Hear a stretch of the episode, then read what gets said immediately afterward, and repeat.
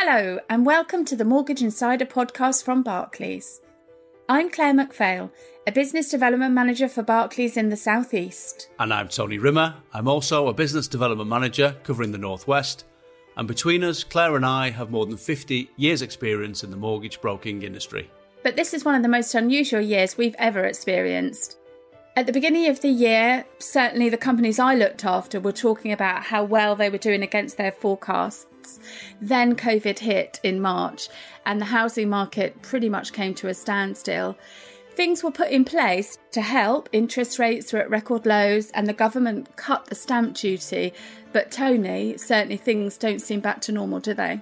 Well, that's right, Claire. Brokers are facing a lot of uncertainty in the marketplace at the moment. They're busy than ever with the number of enquiries that they're receiving from their customers and I think struggling in some ways to adapt to the changes that the marketplace has thrust upon them. So, in order to try and put this into some kind of context, in this episode we'll hear from Will Hobbs, and Will's the Chief Investment Officer for Barclays, and he'll talk us through the outlook for the UK economy and outline some of these challenges that we've just talked about and that's currently facing the housing market. Hi, Will. Welcome, and thank you for joining us today. Hi, Claire. Thank you for having me on. yes, thank you, Will. Appreciate your, your time.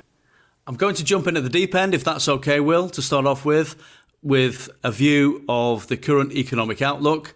How bad is it, and how long do you think it will last? big questions, Tony.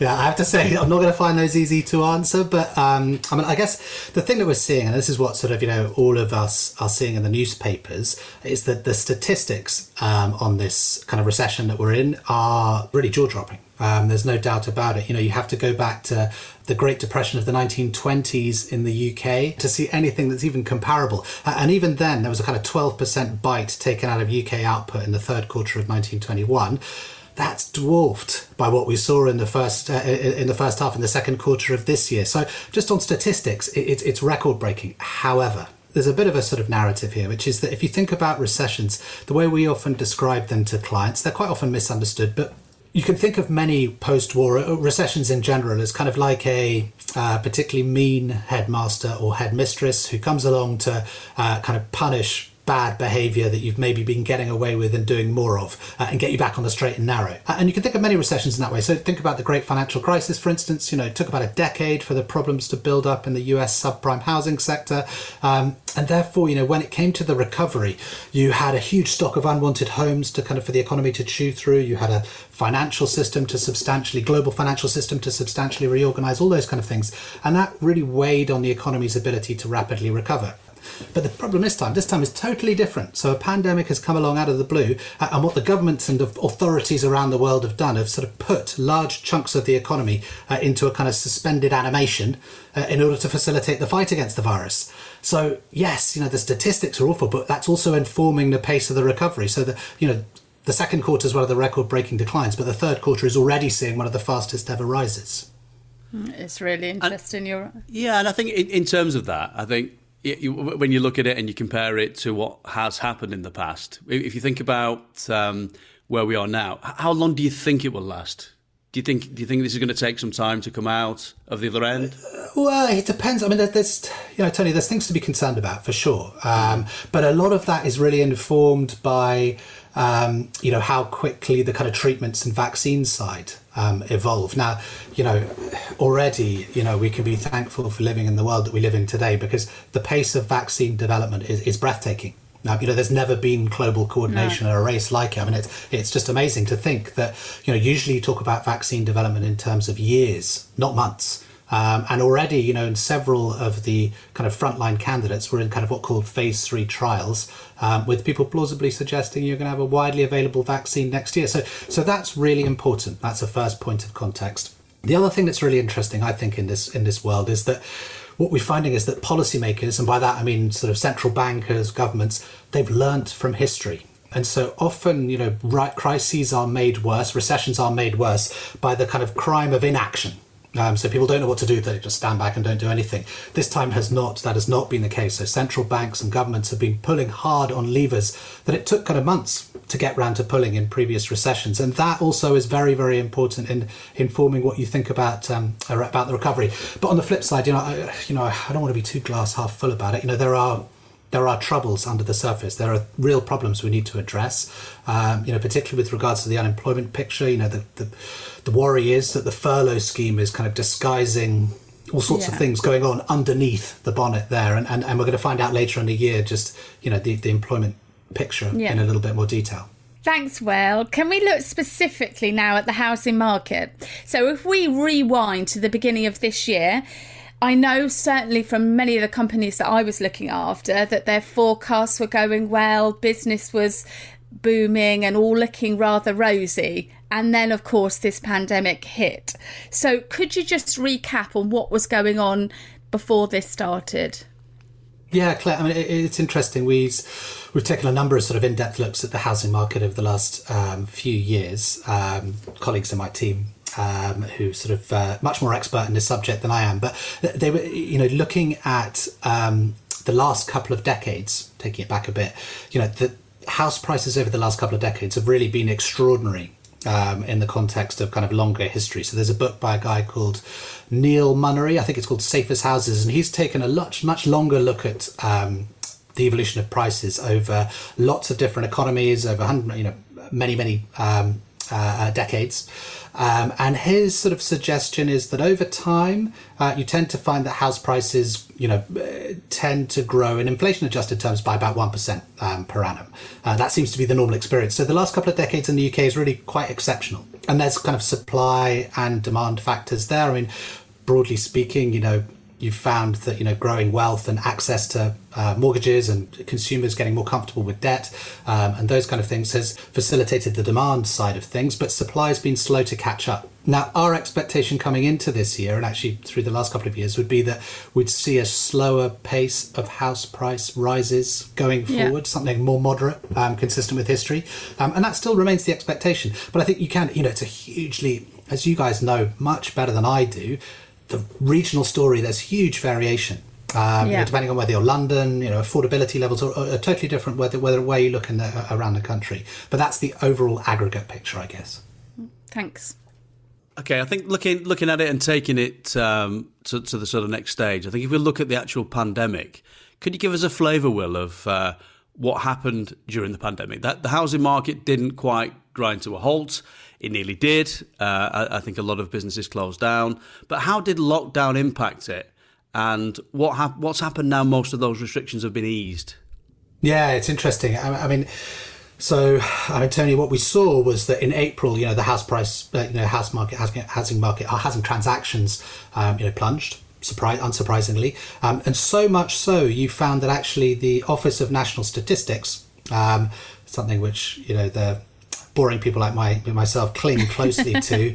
Uh, we have a sad, tragic life, all of us, honestly. But, but, but we found that they didn't even have enough transactions to come up with plausible price statistics. So we, you know, that's how sort of slow it got. But what we've seen since is is a very very sharp recovery, and you can view that through. Uh, you know, a number of statistics that we've seen, and we saw the house price data come out very recently. Um, and that's all pointing to the idea that you found transactions recover quite sharply um, since then. And so for you, how there is lots of information at the moment about how this bubble is around really of what's going on at the minute with houses selling so quickly. But how do you think things stand right now? Yes i mean i think it's difficult to say. There's there's all sorts of stuff going on, isn't there? And I think you know there's a lot of anecdotal data um, I've seen about this kind of migration to the countryside, and certainly, yeah. you know, some people are pointing out with the house price data we saw recently that. Um, the house price rises are not evenly spread. So you're seeing kind of countryside and uh, seaside areas seeing particularly sharp appreciation relative to other parts of uh, the country. One bad bed flats don't seem to be popular, judging by the price, uh, you know, evolution themselves. So, you know, there's some demand coming back, um, and there are some sort of there seem to be some lifestyle changes being influential on this front. Yeah. But it's hard to say how permanent that is. Um, yes and you know, and, and I, you know, like I say, there are worries ahead for the economy. You know, as we go into the end of the year and we find out a bit more about that labour market situation.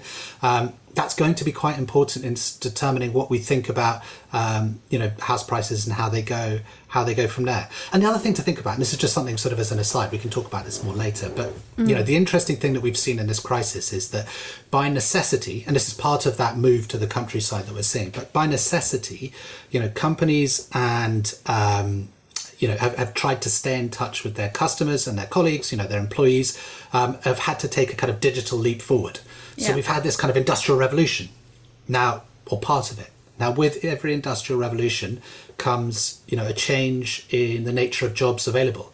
The labour force is asked to, you know, submit to significant disruption. So that that that again creates a little bit of uncertainty. It's not all negative because with that comes progress and growth, and um, you know, but but it's uncertainty. I think that's the that's the thing to kind of get across. Th- thank you, Will. I think one, one of the things I'm hearing from the brokers that I deal with on a daily basis is that they are busier than ever, but incredibly stressed, and with, with that comes quite a bit of emotion um, uh, on that day to day basis. They are struggling with the limited range of loans available, especially at the higher LTV bracket and, and the fast changes to the market that's taking place. I just wondered for a minute if you could talk us through some of those factors that are causing so much activity in the market, so many of the changes. Um, you, you, know, perhaps linking in again to the strong rebound, easing of lockdown, and just what your thoughts are around that um, that, that that sort of dynamic with the broker population. Uh, yes, Tony. I mean, there's loads. Um, there's loads in there, and there's loads of factors to consider. I think. I mean, you know, one of the things um, that the Bank of England have been pointing out is that they are seeing um, a little bit of risk aversion, understandable risk aversion amongst lenders, uh, reflected in the types of loans that have been made available. Um, so if we look at kind of, um, and again, this is Bank of England pointing this out uh, in their monetary policy report, another of my favourites, tragically. But uh, you can see what kind of life uh, I lead. But the and what they were saying is that you know if you look at variable rate uh, mortgages since kind of since the beginning of the crisis. You know, the average available rate has dropped about seventy basis points. So, not, you know, material, I guess, but but not probably not a game changer in terms of demand for loans. But actually, what you're seeing in terms of the fixed rate side is um, you know no change in reality so far in terms of what's available. Uh, and actually in terms of some of the higher loan to value um, areas you're seeing actually rates go up a little bit. So you know it, it's probably not that side that's stimulating. It's not the sort of the price in a sense that's that's stimulating that extra demand. Like i say i think there is some stuff to do with lifestyle changes. Um, but that's for a relatively select part of the population i would suggest but there are definitely you know there are those who are feeling that you know because many um, businesses have now got more comfortable with the idea that they don't need all of their employees uh, in a large, you know, tower block, more comfortable than they were previously. That has created a slightly more, uh, slightly more flexibility for employees to explore other other areas to live. Now, again, you know how long that lasts for, I'm not sure. Um, but then you sort of you put that against the idea that actually, you know, if if there is you know an early resolution you know this is a you know your upside scenario if there is an early vaccine and you know the, the amount of what they call scarring to the economy is relatively minimal then you know people will be right to sort of think you know more positively about the future and you know that that that, that confidence will be paid back there are darker scenarios you know like i say we, we've pointed out you know that there are risks here um, but it, it's certainly not i mean it's certainly not totally without foundation that we've seen a sharp rise, a, recovery in sort of housing transactions, in my opinion, anyway. So, certainly on many of the brokers that I'm speaking to, they're really concerned about the challenges into the fourth quarter.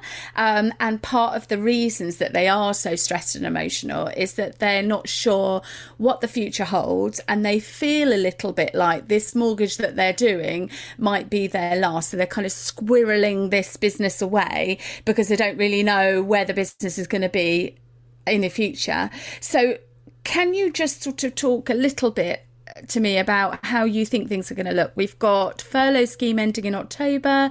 We've got mortgage holidays ending. And, and again, I read something in a report this morning saying that out of 10, six of those may struggle to pay their mortgage going forward. So, what's your thought upon this? Yeah, Claire, I mean, I think it's never.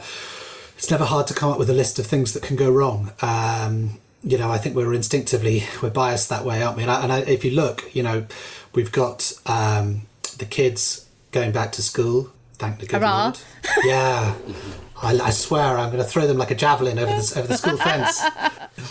Yes, I mean, I think you know we've got back to school, and um, and you know there are worries that you could see, you know, as that comes into kind of flu season, traditional flu season, there are worries that you get a sort of you know a second major wave of the virus, and that uh, that coincides with you know traditional flu season, and you get you know clogged up healthcare facilities again, and uh, and and you put that on top of you know the furlough scheme being tapered away uh, and what we're going to find under the cover of that furlough scheme in the labour market when that does happen. Um, you know, those are all significant concerns. Um, there's no doubt about it. And I think, you know, and then as you get into the end of the year, people are worried about, you know, the evolution of Brexit talks. Um, will there be, a, you know, a deal or is there going to be, um, you know, an exit without a deal? And what does that mean for the economy? So, so yes, I mean, you know, it's not hard to, to list off the uncertain stuff. Well, Will, you've, you've given us quite a lot to think about there, but we don't want to end on a on a negative note. Could you give us something that positive to look forward to? Tony, always, always Anything. back to school. Yeah, back to school.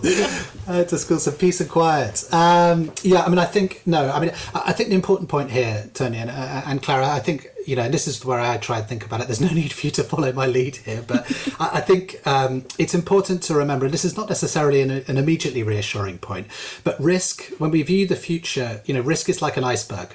Um, you tend to sort of focus on the stuff that you think you can see. So, so my profession you know, everyone produces these beginning of the year reports uh, and they look at the risks in the year ahead. Now, invariably, they are stuff, there is stuff that is already in the calendar. Uh, so it's always kind of, you know, various elections or you know, Brexit negotiations or whatever. It's stuff that people think they can see.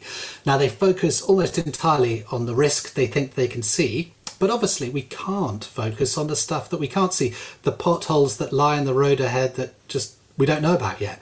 Um, and, and, and the point is that that risk, that iceberg risk, there's just a huge chunk underwater which we don't see until it hits us. This crisis is a is a great um, you know great example in a way um, of something that wasn't predicted. I mean, it was it was predicted, but not the timing of it.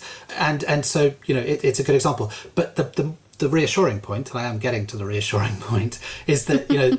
The past tells us that risk is not just bad. Bad things, uh, you know, the future is full of likely good things and bad things. Things can go wrong and right.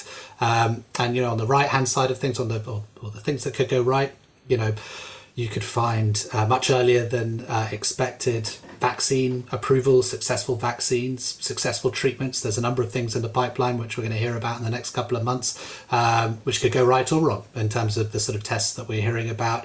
Um, and and yeah, it's just that you know I think and taking a much longer perspective, if you want to be a little bit more uh, optimistic uh, and take a step back, remember that the history of our species teaches us that we are incredibly adaptable, endlessly innovative, and it is always been a terrible bet uh, to bet against us. Uh, the last couple of hundred years in particular showcase that, that the, the evolution of living standards, life expectancy, infant mortality, everything you can think of. Uh, it's all documented very well by a number of people, Hans Rosling, Steven Pinker, these guys. Um, they show that you don't want to bet against us. You know, we'll find a way. We tend to normally find a way uh, to get around the problems that are faced us. So don't get too bleak, I think. Uh, take a longer term perspective and remember that we're, we're hard to bet against.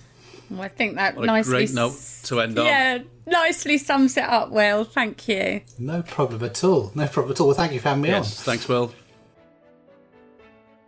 That was Will Hobbs, Chief Investment Officer for Barclays, and that was the first episode of Mortgage Insider.